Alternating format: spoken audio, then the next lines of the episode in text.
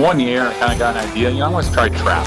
I like to trap. I like to make lure, and I like to write. Where can it go from here? I would be able to spend more time in the woods. I was losing money hand over fist trapping, but I didn't care. Getting the traps out there is the hardest part, I think, with them. I would leave the critters in the back of my truck in the high school parking lot. We're gonna set traps, like no matter what. Some of these guys have trapped these areas for generations. Got through the fur bin. Thank God. This is northern Michigan. This is what you do. Representing trappers in a positive light. I'm gonna ask you guys a question. Do you know everything? This will be fun. Trying to learn something from these legends. Ask questions without asking questions. Volumes of Fur Fishing Game magazine. Instructions from Parago Gorman. Herb Lennon's articles, the Herb Lennon ads. True information, trapping radios. We are trappers ourselves. To me, that's pretty important. All right, everybody listening to me? Develop a system you have to put the work in ahead of time to build big trapping. If you got berry bushes, sand, and turkeys, you got bobcat. He started talking about these big fans, Most of my tuna are coming from up top, not down bottom. Probably the best marten country in the world. I don't get any better. Trying to set predator traps and trash waders. The back of that beaver looks like a, a shear. You better edit this part out. Yeah, we better. Back in the fur shed. This is Trapping Today. I'm Jeremiah Wood. Thank you for listening in. It's great to have you here as always. We're brought to you by Kaatz Brothers Lures, K A A T C B R O S dot com. Trap smarter, work harder, enjoy the success that follows. Kaatz Bros has a full line of trapping supplies. Check them out, K A A T Z B R O S dot com. onX Maps, use your phone as a GPS on the trap line. Mark trap locations, run tracks, scout using the latest aerial imagery, and get landowner information. OnXMaps.com, use the promo code TRAP, T-R-A-P, to get 20% off, off of your first purchase. And I guarantee you start using onX, you're going to realize that there's so many things you never thought you could do right at the tip of your fingers, right on your phone. It's just incredibly useful. And finally, we're brought to you by Moyle Mink and Tannery. Get your fur tanned by the professionals. It's a low fur market. What are you going to do with the fur you catch? Well, you try to sell it on the market. I'm going to try to sell some of mine, and I know I'm going to lose a pile of money on it. Um, but if you only have a few items, you know, why not send that off to the tannery? You can get that fur tanned. If it's the first few animals you catch, you know, hang hang them on the wall. Preserve those memories. Make a hat, a pair of mitts. You know, sell them. You know, you could sell some tan fur at the country store, the or the craft fair or whatever. Get creative. You know, find you can find ways to market for alternatively because the conventional market just it, it's in rough shape right now. I don't know if it's ever going to come back. It probably it, it, it will come back in some shape or form, but you got to get creative. Go to moyle.net, M O Y L E.net. You'll get shipping instructions there. You'll get a price list on what's it going to cost to tan your fur. And you can contact them at info, I-N-F-O, at moyle.net. Send them an email. Let them know what you got going on and uh, maybe thank them for supporting the podcast. And uh, use their online customer portal to get your fur tanned faster. All right, we have an exciting episode tonight. Clint Locklear from Predator Control Group. Uh, if you don't know who Clint is, then you're probably not very familiar with the trapping industry because he has been a kind of he's kind of a modern day legend in in trapping. Clint is the uh, originator of Predator Control Group lures and several books on trapping, a whole pile of DVDs, videos, trapping videos available. He just he's done a, a lot of work uh, in the animal damage control, predator control side of things. He's also innovated, created a pile of different products for the trapping industry. Lures, his lures are probably probably the top selling uh, lures in the industry. Clint is a very has been a very successful trapper and is a very successful businessman. So it's great to have him on. Pat Connolly interviewed Clint, and so uh, it, was actually Pat's first interview. So he had a few things lined up. He wanted to start doing some interviews for the podcast. Well, um, of course, he swung for the fences the first time, and uh, his first interview went, came with Clint. We did have a few audio issues, but got most of those figured out. And you'll notice that Pat is a, a huge, huge Clint fan, uh, kind of a fanboy, and so, so um, he is he's start a little probably a little starstruck in this interview. You you may uh, kind of pick up on that, but I think he did a great job of asking a lot of really good questions. And Clint was real gracious with his time and and information. It was just great to hear all the things. He, he's just a real down to earth guy. You know, he Clint's been podcasting w- with his uh, trapping radio for I don't know, probably closing in on a decade, 400 and something episodes. So he is the original trapping podcaster.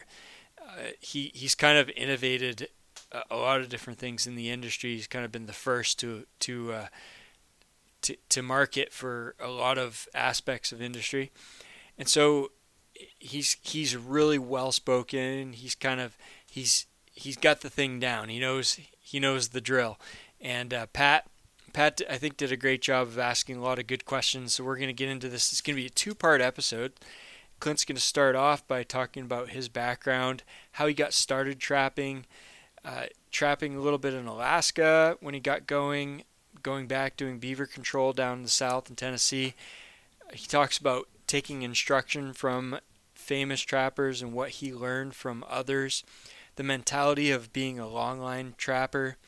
Uh, they Clint and Pat talk a little bit about introducing new people to trapping. They go into Clint's books, his uh, different things that he's learned on the line and uh, making trapping videos and everything else. So this is part one. Let's get into the interview with Clint Locklear. This week on Trapping Day podcast, we have the infamous, the great Clint Locklear, fur trapper, control trapper, lure maker, inspirational speaker, men's fitness ad- advocate, podcaster, author, director. Is there anything you can't do, man? Jeez. Uh, I can't do gymnastics. yeah, I can. That would be that would be something. And obviously, I'm not. To... I'm not very good at fishing, even though I live on a lake. No. No.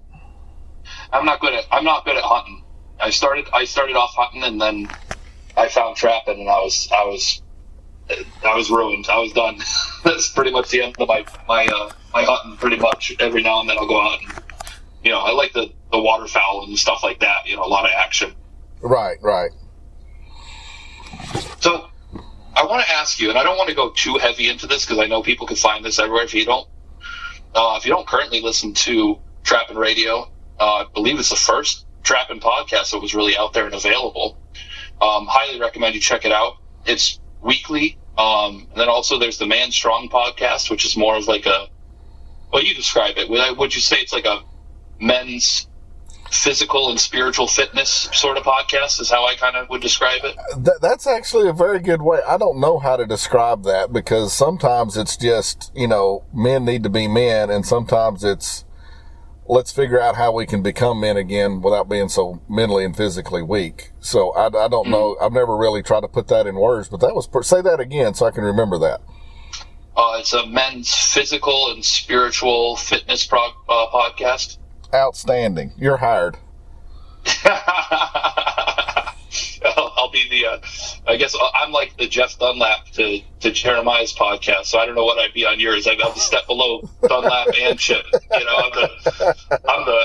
I'm the guy they pull out of the bullpen when they're like, "Listen, we got to save this guy's arm or something before he before we go to the playoffs." um, I want to talk briefly about how you got into trapping because I know there's a lot of ways you, you talked about it on your YouTube channel, on your podcast multiple times, but just a quick rundown of how you got into trapping. I'm pretty sure I remember correctly. Your first fur bearer, you were you were uh, shooting beavers with 22s, right? For a fur buyer, for a country fur buyer. Yeah, that's correct. Uh, I didn't know that it was for the fur trade. I didn't even know there was such thing as trapping. Um, the first time I saw traps, my stepdad was trying to catch a dog. I know what they are now. They were Victor number two coil springs, uh, square jaws. And he was just setting them on top of the ground in front of a trash can trying to catch his dog because it was knocking over the trash every night. So that was my only experience with trapping. Of course, he never caught the dog. And, and then, um, being down in South Alabama, there was a guy in Columbus, Georgia, that was paying. I mean, it was like 50 dollars for really big beaver, and that's pretty much all the beaver down there at that time. You know, that's what it mm-hmm. was. So we would get in a little bitty Toyota truck with a, like a, a 10 foot John boat with a trolling motor and a spotlight and 22s and a frog gig. And we would just, st- we'd see ponds on the side of the road the way it is down there. And we would just pull off in there and float around and look for stuff floating and we would shoot it and most time have to frog gig because they would sink. So I know that a lot of and a lot of people don't know if you've ever and again this there might be some statutes limitations, but I've heard that when you shoot beaver they don't always float. that that's true. They don't. So so you know we would take them to the fur buyer uh, hole, which I didn't even. I mean, I knew we bought fur, but I didn't know have any concept that there was an industry wrapped around fur. I just know this crazy guy would look at them and he would go like 30, 40, 50 dollars. This one's 25. This one's 56. And Right. that, that was a crap ton of money. I mean, today that would be probably the equivalent of $150 a beaver. What year was this? This would have been, see, I graduated 87, So sometime in maybe in the seventies. uh, early 80s, early 80s. Okay. Yeah, because I was I was talking to a, a customer. I do nuisance beaver control for a living, and uh, I was talking to a customer, and I was like, "You got to understand that you know when they were paying a dollar an inch for beaver pelts back in the day, that was a like a you know a, a big blanket. It's going to be you know sixty five, maybe sixty nine you know inches when you measure it you know both ways. I mean that's the equivalent of like 200 225 dollars today. No, well, that was when I plugged into the inflation calculator. I mean, right, yeah. Goodness knows inflation's getting a little out of hand. if you know what I mean? Yeah, but I mean, when my mom found my stash of cash, I was making more on the weekends than they were making at full time jobs, and she thought I was doing drugs. Not doing them, but selling them. Selling them Because yeah. she just couldn't comprehend. You know, minimum wage back then was, if, if I remember correctly, the first minimum wage job I took, which was at Shoney's, was three thirty five an hour. Wow. So, you know, you go shoot a beaver for $50 probably average or 45 or whatever it was. Or you could work, you know, 12 hours to make the same money. hmm I mean, so that Yeah, exactly. th- that kind of got my brain going, this is pretty cool. And then and then you really took up trapping for real when you were in the military station in Alaska. Is that correct? Yeah, yeah, I was I was up there, you know, I was, you know, we're caribou hunting and black bear hunting and driving all over the place, just slaying salmon and trout and, and northern pike and I was loving it. Absolutely loving it. And then uh, a friend of mine, which is still a good friend today, Dennis Murphy, he was a captain back then. He came in one day and was all fired up about trapping. And of course, if you ever meet Dennis Murphy, if he's excited, you're excited because you can't help it. I mean, he's just one of uh-huh. those guys. Yeah, yeah, yeah. So I, you know, I kind of get excited, and of course, this is before any type of internet or anything like that. And it, it is kind of like I was mulling it over. Well, in the military, you you can think that you're going to be at home for six months, and all of a sudden you're gone for six months and that's kind of what happened to Dennis, I believe, because he, he had these registered trap lines on post. He had lure, he had traps, he had all these big plans. But for some reason, he couldn't do it. And he goes, Hey, man, you want to try this? And I was like, Sure. So I went to the video store. I got Mike Lipinski's uh, Wilderness Trapping, which was about uh, marten trapping in Montana and I just mimicked what he did, and then I watched some Tom Miranda stuff, Uh, and I learned very quickly that trapping in Alaska is very different than trapping in six inches of snow where he was at, because my snow was Right. seven feet. Yeah, exactly, exactly. But you know, I was making eleven hundred a month before they took out taxes, and then there was a, a Dean Wilson, which was the originator of the Manning Nine Trap, which I didn't know any of this at the time. He was paying fifty dollars for marten, and the red fox I caught, I think they were about sixty-five. I believe most of them were about sixty-five dollars. So right, when this would have been probably mid later '80s, early '90s, early '90s, yeah, early yeah. 90s. So that's that's still that's a decent amount of money back then. Yeah, you know, because it was that's a I mean that, that was like getting a a forty percent raise on a monthly you know salary. So I mean, I just thought it was the most awesome thing in the world.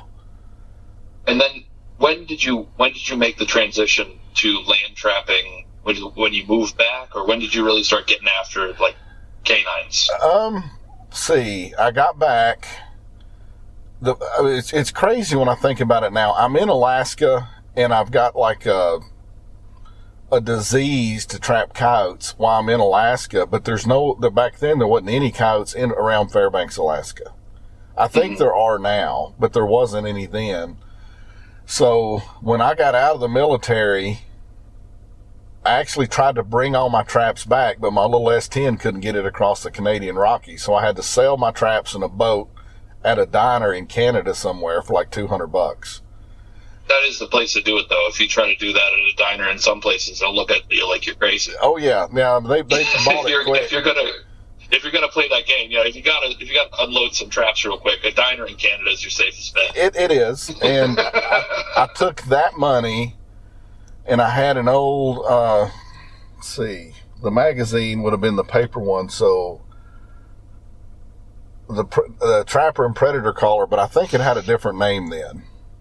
Uh, mm-hmm. Um, and I ordered uh, a bunch of number three long springs and, and traps from um, the guy in Wisconsin, Trapper Art. When I got to my mom's, they were already waiting on me, and I was so excited. And then I realized the season was over, you know, legally. so you know that. So, but anyway, I, I did a bunch of water trapping. I did coyote trapping. I mean, I would catch you know, 15, 20 coyotes a year, but it was mostly water trapping at the time, and I really mm-hmm. enjoyed that.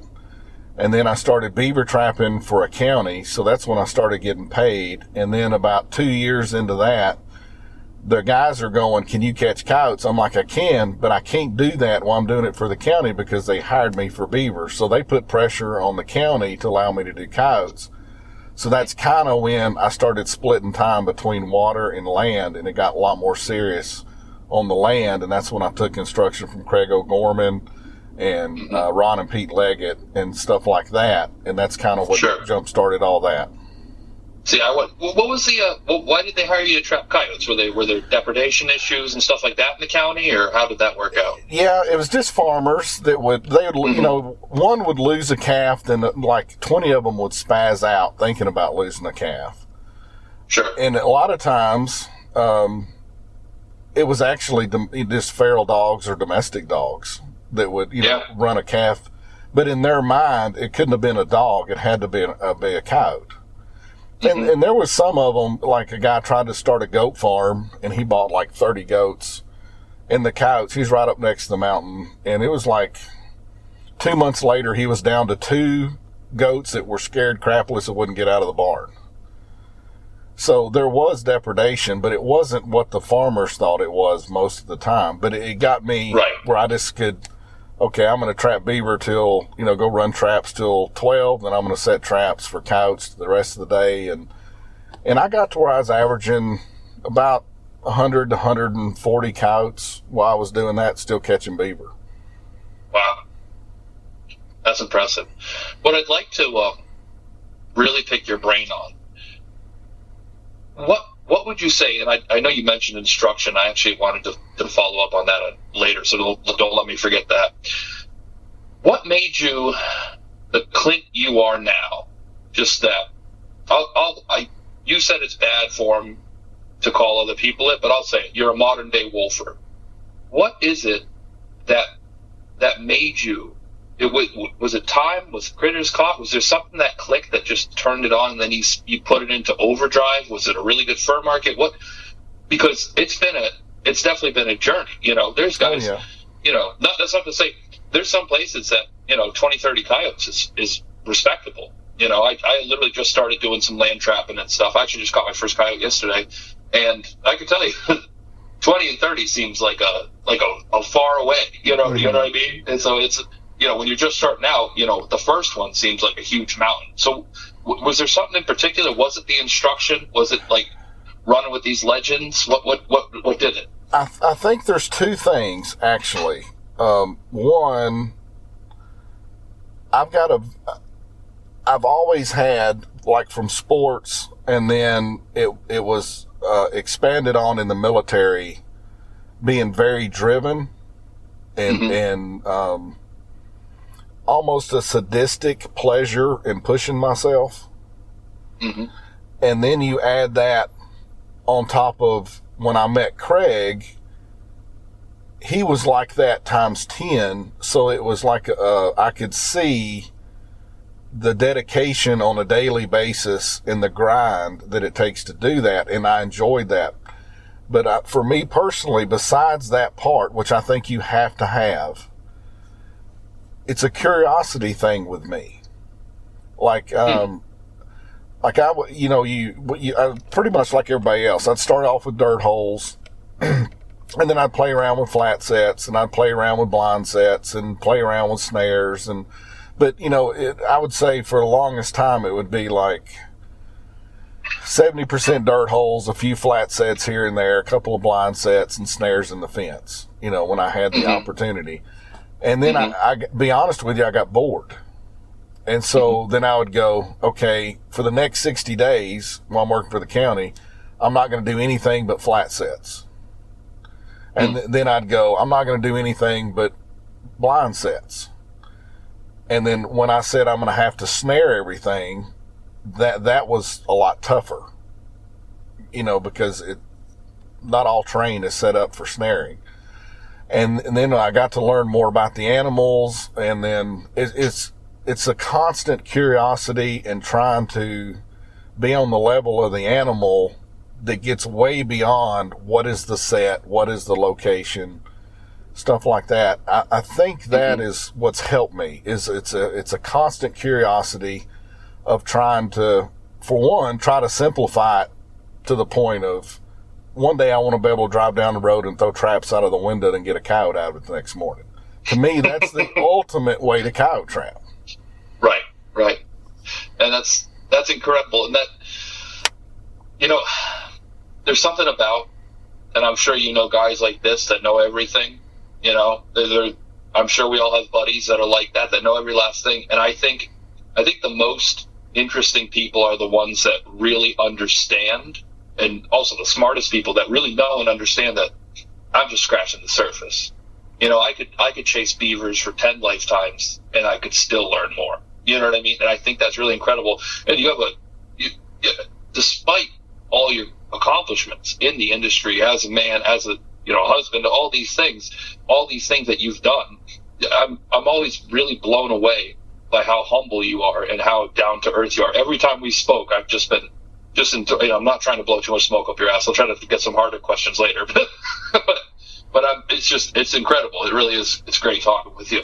Um, Well, and I'll be honest with you, it's because I realize I don't know very much. Like, if, if there was a way to have all of the information that you could have on coyotes and bobcats and fox and all of that, I think by the time we're like 90, even the best of best trappers have probably done 30%. mhm. I really believe Yeah. that. So I mean, there's Yeah. there's nothing to have an ego about because I realize there's a whole lot I don't know. Sure. I, I, you know, it's, it's, it's speaking to me too because, you know, part, I'm a similar to yourself in, in a way, just one small way. I'm also an adult onset trapper and hunter. So I got, I don't know if you hunted as a kid, but like I, I grew up fishing. I'm a pretty decent angler. It was later on I started getting concerned. You know, I started getting into a little bit of the, the prepping side of stuff. And I like, oh, I'd really like to take up hunting. And then through that, you know, I had curiosity about, you know, coyote calling and trapping and, and that sort of thing. And I just, it, I didn't, I didn't understand it. I just had this weird, you know, this weird draw to it. And, and then it, when I watched, there was an episode of, uh, the show Meat Eater with Steve Rinella. I don't know if you watch it on the, I, I've seen it several times. Yeah. yeah, he does one on, on trapping beaver. And I was like, I got to do that. I want to try beaver meat. I'd heard you talk about it. I was like, I gotta, I gotta try, I gotta see what this is all about. And that's how I got into trap red. That's how I figured it out. That's how I got a better understanding of why you need to manage predators and stuff like that. So, you know, I do feel a certain kinship as someone who, you know, didn't have the luxury of going out with their grandfather and setting traps. You know, in fact, a few years back, I took my grandfather out trapping for the Mhm. first time, which was fun. Well, I, I took Um, my I took my dad. He's never really showed much interest. He's been supportive, but we did the BMP studies like ten or twelve years ago when they were doing all that, and Uh-huh. um, he went out with me one day on the boat with the the TWA guy, which is kind of like the referee, I guess is what you would call him. Sure. And my dad started looking at tracks and he really sucked at it, but it was fun watching my dad turn into a kid because he's never thought about tracks. And mm-hmm. then he's like, he would find, you know, like he thought he'd find a raccoon track, it'd be a possum track. And then he would start figuring out these are raccoon tracks. And then he's like a little kid running around trying to get it. And to me, that was the coolest thing to watch. Oh, that's awesome. And I love I love bringing my boys out. I got one who's a stone cold killer, and I got one who's who likes it, but he's not as much. But yeah, kids are even again bringing anybody. You know, bringing mm-hmm. anybody out on the line. It just some people just have no idea, and just to watch them just get a little taste. You know, the other day when I walked up on that coyote in that burn circle, oh man, I just I, I'm I, I yeah, I actually one of the first people I called is a mutual friend of ours, Bill Bailey. I was like, Bill, I'm in trouble. I'm like, I'm I'm hooked. I'm like, I'm gonna have to do more of this. It's not just gonna be beavers from now on. Um, we we talked about instruction. Um, so let me name off a few that I can recall. So O'Gorman, Leggetts, right? Mm-hmm. Both of the both of the Leggetts. Um, did you did you um did you do anything with Dobbins? No, no. The only time Okay. the only time I met Dobbins was at a convention, and he I didn't know who he was, and he Mhm. took some of my traps basically out of my hands and started taking them apart, and I started freaking out because I didn't know. But if I'd have What he was known then what I know now, I'd have just put those on the shelf. Um, let's see. Um, I know I know I'm, I'm forgetting. So oh, uh, one of the ones that I really like to talk about. You you ran with Newt for a while. Yes. Newt Sterling. Yes. That I gotta say, what what was that like? Because he's a heck of a character. I've I've only spoke to him a few times and run into him, but of of your videos, the ones like Rivering with Newt, that's one of my that's one of my favorites that I just love to throw on. Well, the, the the cool thing about those two DVDs is there was no acting or setting anything up. That's just the way it was all day. You could you know what you could tell it too because the the, the fun you guys are having is infectious. And you're st- and you're hammering critters. You're Yeah. working hard, but you're still you you just watch it and you can just see like that's what it's all about. I mean, we were make, we would make bets all day on different sets that would work, and and um, he's he's got a knack for like a bottom edge set for beaver and otter that to me make no sense whatsoever. And we would make bets, and he would win about sixty percent of the time, 60 70 percent of the time. And I would I would just be dumbfounded. You're just like, let me peel off another 20. All right. uh, so, uh, if you could, and I, I know you talked about it before, what was, what did you, what was the biggest thing you took away from O'Gorman? Because he's, he's a, he's a, a juggernaut in the industry. And again, love him or hate him, you got to respect he's, he's done a lot, you know, and he has, I think, I think some people have a problem with him if maybe, maybe they think he's he's braggadocious, but when you've looked at the list of that man's accomplishments in one lifetime, it's Mhm. how how could you not flex a little bit, you know? Well, the, the, the, see, the things that stand out the most is he, he looked at trapping the way a Navy SEAL would look at warfare or, uh, uh, you know, something like, uh, an FBI back before we have whatever's going on now. But, you know, the guys that were really professional and were like super hardcore about what they did. He he looked at trapping like he was running uh, Google, I mean, it was it was that serious, that planned out. Everything was with purpose, and I've never seen, you know, being around other trappers, I've never seen anything like that. I mean, to him, it mm. was it was it, it, the, the ultimate professional, and then the more the second time I got out there, where you get past just meeting somebody, his knowledge of how coyotes react and where they go and where they come from, it, it was it was just all those years of experience. It was like it was you couldn't comprehend it in in, in a few days. Sure, and that's and that's you know anyone who starts trapping once you once you learn that biology and really know, you know, that's what I'm I'm just scratching the surface with that with one animal, with beaver. You know what I mean? I'm just starting to all right, they're gonna do this, they're gonna do that, they're gonna probably do this. Oh, if they do this, I know to do this. You know, it's it's it's that sort of thing. But yeah, when you when you get that that biology, you own them. They Mhm. can't they can't go against their nature. That's their nature. You know, Right. it's that old that old it's like the old proverb with the, the scorpion and the frog and I'll, I won't do the whole thing but well, why'd you sting me? Well I'm a scorpion, that's what I do. You know, Mhm. that's that's their nature.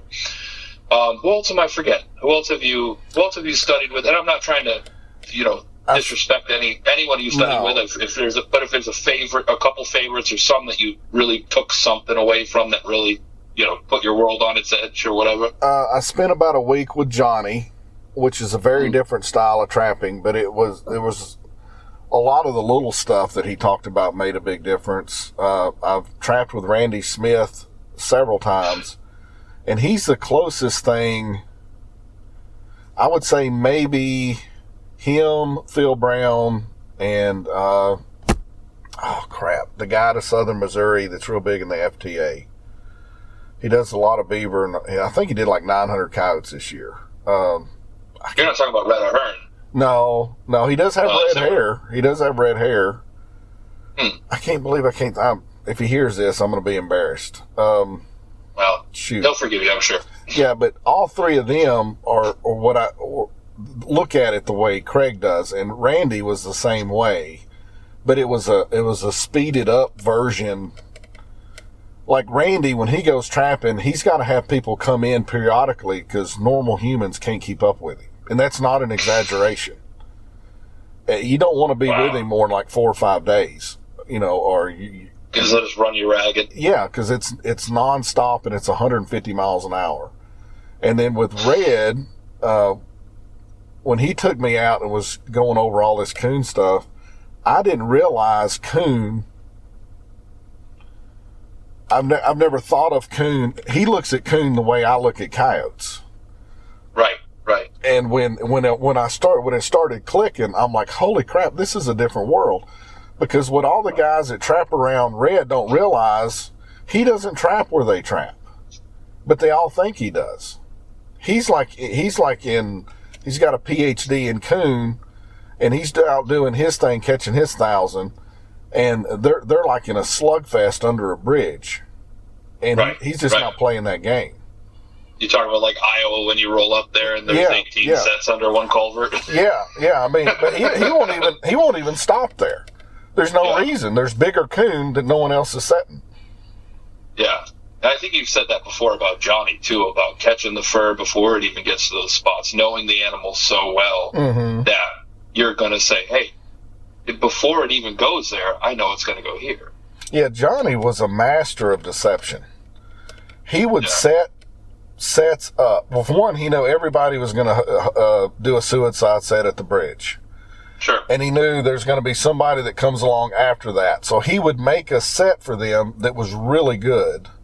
So he knew where his competition was always at, so he could cut both of them off. and he knew Meek well enough to know if they were going to be going upstream or downstream, depending on the time of the year. Wow. And uh, so he was always so far ahead of everybody else trying to catch the same mink that they just didn't know it. That's incredible. Yeah, I remember you mentioned on a podcast something about a fruit that drew him ballistic, and he just kept that kept that to himself. Mm-hmm. I have a theory on what it is. I'll do it after. I'll, I'll, I'll ask after the after the recording. Um, that's that's really cool. That's I mean, I feel like you're very you're very fortunate that you were able to like exist in a time to some of these legends. You know, I got into you know some of these some of these folks because I'm again I'm only I'm only 30 years old. You know, uh, Jeremiah, who's started this whole thing. You know, I think he's maybe 37, 38. You know, so we're a little bit on the other end of things where we didn't get to quite, you know, rub shoulders with some of those guys. And, you know, when you talk about instruction, you know, that's uh we could talk about I suppose we could talk about your school a little bit if you'd like, but I've just uh you know one of the one of the things I, I tell people I'm like I would like to take instruction from you, but there's some older guys that I really want to get to first, just because God forbid they are a little bit you know a little bit older. You know, I, you know I- what I mean? I totally get it, man. I mean, you know. Um, let's um, well, we'll talk about the school later. Let's um, what? So when you started, when you started, you start. I assume you started with the books before the DVDs. Yeah, I mean, uh, the first. Well, I take that back. I've, I've got some of O'Gorman's VHSs. I'm trying to think when that was. Oh my bad. I was I I meant your your books and your DVDs. Oh, oh yeah, yeah. I started with uh, well, I mean, we could talk about O'Gorman for hours. I'm sure. uh, Yeah. it would be an awesome podcast. But I, I think the people are coming here to see you. okay, okay. Um, yeah, I started VHS. Uh, I was doing uh, all that Beaver work, and the, you know all the all this odd stuff because I treated Beaver the same as everything else. Like I would go, okay, this month I'm not doing anything but number two coil springs. Well, go out and run a trap line in every situation with a number two coil spring. You got to get creative. Yeah. And the same with snares and body grips and 220s and, and I just force myself all the time to learn or I'd get bored. Right. And, um, I, I, I found so when I first started laying footholds because I'm from Massachusetts, so all my beavers had to be cages, and occasionally we could pull a permit for Conibears. So when I first started trapping other states, all I wanted to do was set footholds. And from your advice, I literally I didn't set anything but footholds for beaver. yeah, And- it, and I- it makes you become good at it. no, it's it's one of my favorite. It's one of my favorite ways to catch them, and I haven't dabbled much in snares yet. Um, there's a state just north of me that does allow snaring, but they don't allow non-residents uh, to fur trap there. So I, if they lift that, they, if they lift that, it's like a hundred-year-old law that they you can't non-residents can't fur trap beaver and otter. I've done control work up there. I had a job for a railroad I did up there, and um, you know, but the the weird thing with the law is that because uh, neither here nor there. Basically, um, that's that's on next on the hit list is to get really start messing with some cable. Mm-hmm. Um, so you started doing the VHS. When did you? Um, what was what was your first book? First book was Mindset of a Professional. Oh, that's a good one. If anyone hasn't picked it up, it is. It's incredible. It's And I, my favorite. I know when people read that, they think that's just the way. I, I'm not that way as much anymore at 50, almost 53. Mm-hmm. But that's actually how I thought about everything. I mean, and it's, and people, I mean, some people think it's like just a motivational book, but that to me, that was just, that's the way you had to think. there's one that's that's one of your pieces of work that I've I've lost sleep over because the way that book is, I'll be sitting in bed with a calculator, just dreaming and scheming, mm-hmm. and just and just getting fired up. And you know, God God bless my fiance. She's like, "What are you doing? What are you on your phone?" Ah, just I'm just crunching some numbers. Don't mind me. because that's a lot of that book is you know breaking down how you can make a living at this, and that's Right. I mean, that's that's what I'm doing. You know, so it's mindset is a is a fantastic read, and again, a lot of the it's like it's like math for trappers, and I never I never much cared for math, but man, money math sure is fun. Mm-hmm. Um, so then I've you only have, you have three books. There's, there's so the mindset of a professional, Then Um, Beaver Blitzkrieg. Eastern Wolfer, Yeah. Beaver Blitzkrieg Was second. I that's one I read I read that at least once a year. That just gets me. Oh, there, there's something about you know just the, the, the title in itself, the whole lightning war idea of trapping beaver. Ooh, that's one of those ones. But I, if you haven't read any of Clint's stuff, you really are doing yourself a disservice. Pick it up. Clint, and I don't, I don't mean any disrespect from this. I hope you don't take it that way. Clint's style of writing is just raw and gritty. It's like it's uh like if you ever this is a little bit out there, but like Hunter Thompson, like that gonzo journalism, just in your face, like uh, you know, cut the throats, take no prisoners, just raw, gritty. You know, it's um, it's like the opposite. If you've ever read, I just I, I'm reading one of Slim Peterson's books, Mm-hmm. and man, he is. It, he has a certain. There's like there's like poetry to it. Right, right. There's like his writing is beautiful. Like he could he could stand up with some of the best writers, in my opinion. Like I read a lot. He can stand up with some of the best writers with the way he writes. Your writing is good in the way it's like it's like rock and roll. It's like heavy metal. You know, it, it's, if it's if it's just if you don't if you don't start getting fired up, you don't have a soul. You know. Well, when I wrote that book, I mean that that's when I was doing uh, between 900 and 1100 beavers a year. So I mean, that was completely my life at the time. And the Eastern Wolfer was when I was doing completely predators. Okay. And I and I wrote the Eastern Wolfer actually in Texas at night while I was down there for months because I figured I'd be in the right frame of mind because there's no one down there with me at that time.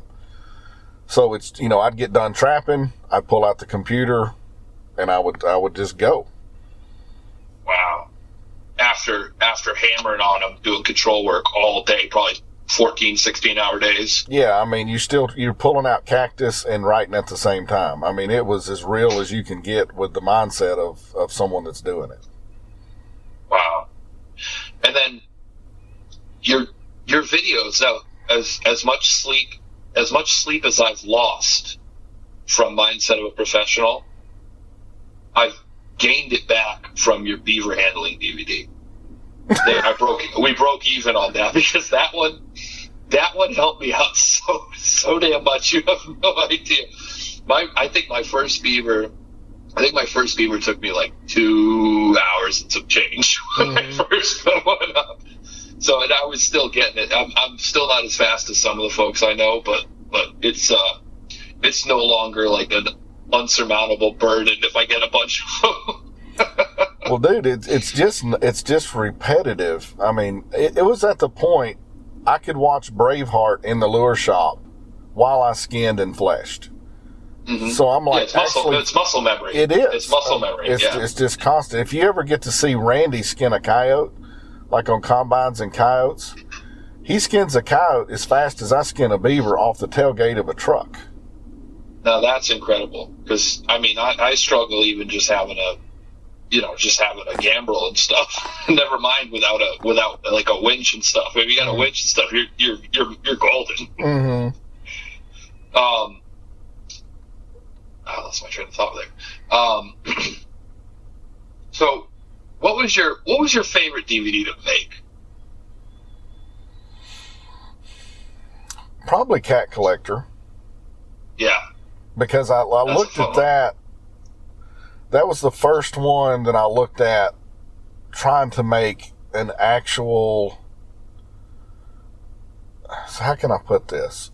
Like mo- most DVDs, mine included, up to that point where you just throw a camera up, you talk about what you're doing, you show an animal here and there, you show some sets, and and it's it's not visually uh, the the visuals not that important. right, Which right, is and a- that's and that. Yeah, Yeah, no, go ahead. Yeah, it's it's it's a it's a it's a problem in the trapping industry. I was I was just talking to somebody the other day, and I was like, we need to look at. There's a Project Upland or like those those fancy those fancy fly fishing videos where they have like drone shots and stuff like that's how we should be making trapping Mhm.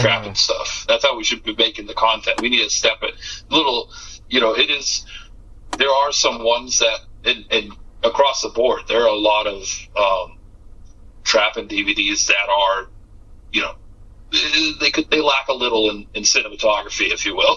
Yeah, well, I mean, uh, but that's the way it just was forever. I mean, it was it's uh, it, it's almost like a guy just shooting without thought a YouTube video with his phone. That's kind of the way that it Right. was. And then and about as shaky too. yeah, and with the cat collector, I mean, I had, I went, I bought an HD camera, which was big deal back then. And, you know, now you got 4K and 8K and all kind of crazy stuff. But I mean, I had a TV camera. I bought an expensive tripod. I moved it around all the time. I actually took, I made sure that I had three extra hours a day while I was trapping so I could take the time to try to shoot that. Where did you learn that? Uh, just watching. I would just watch Outdoor Channel, uh, you know, and I would watch movies and and um, you know some of the stuff I've tried to do is not in there. It didn't work. You know, I tried to try to do sometimes some crazy stuff, but uh, just you know what, what makes what makes a movie is something that's more interesting to watch. You know, and I'm not, I'm not really a computer person. So like I've seen, um, I'm trying to think of. There's a there's a guy that makes uh, coyote videos on YouTube where he like slows down when he's hitting the stake and the dirt, and it's it's just visually more interesting to watch. You know, he he does a lot of uh, effects, but it doesn't really overtake what he's doing. It's just it's just more visual. Tasteful. Tasteful. Yeah. Yeah. It's like, uh, you know who does a pretty good job of that? I will say, giving them a little shout out is the Hoosier guys, the Hoosier Trapline guys, like Charlie Okay. And Justin Jett. You watch any of their stuff? Not really. I I don't. It, it's I don't watch a lot of trapping. I don't even read a trapping magazine. I haven't in ten years. Be, and, and the the reason is this is going to sound funny, maybe, but not that, not that I know there's probably not stuff I could learn, but the way that I trap now, I don't want that other stuff going in my head to muddle stuff. Does that make sense?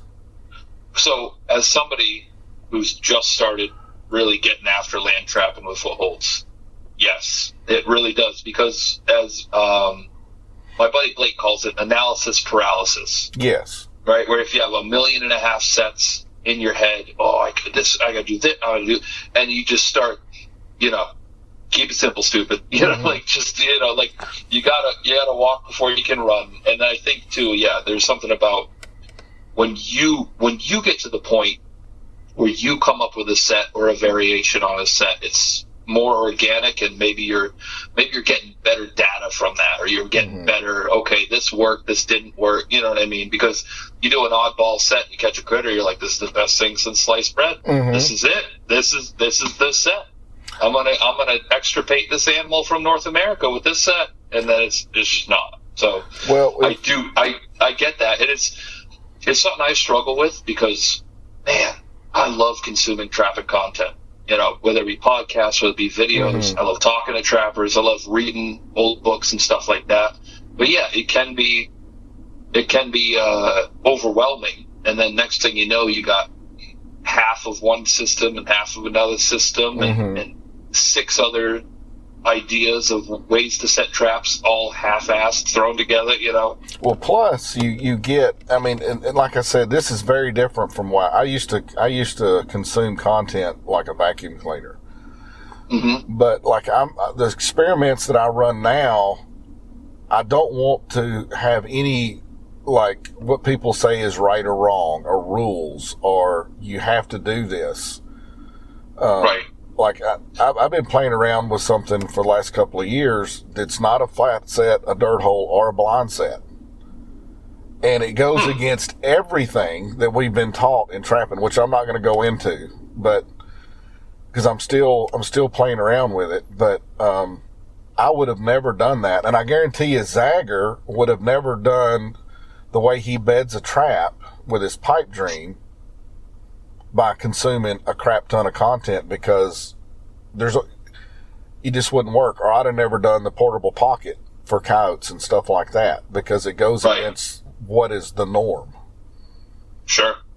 Yeah, no, and that's that's that's that's a good point. And there's it's always a constant battle of you have to learn the rules, but then you got to be you can't be so. I don't think I don't think in many places that there's like there's not commandments of trapping per se.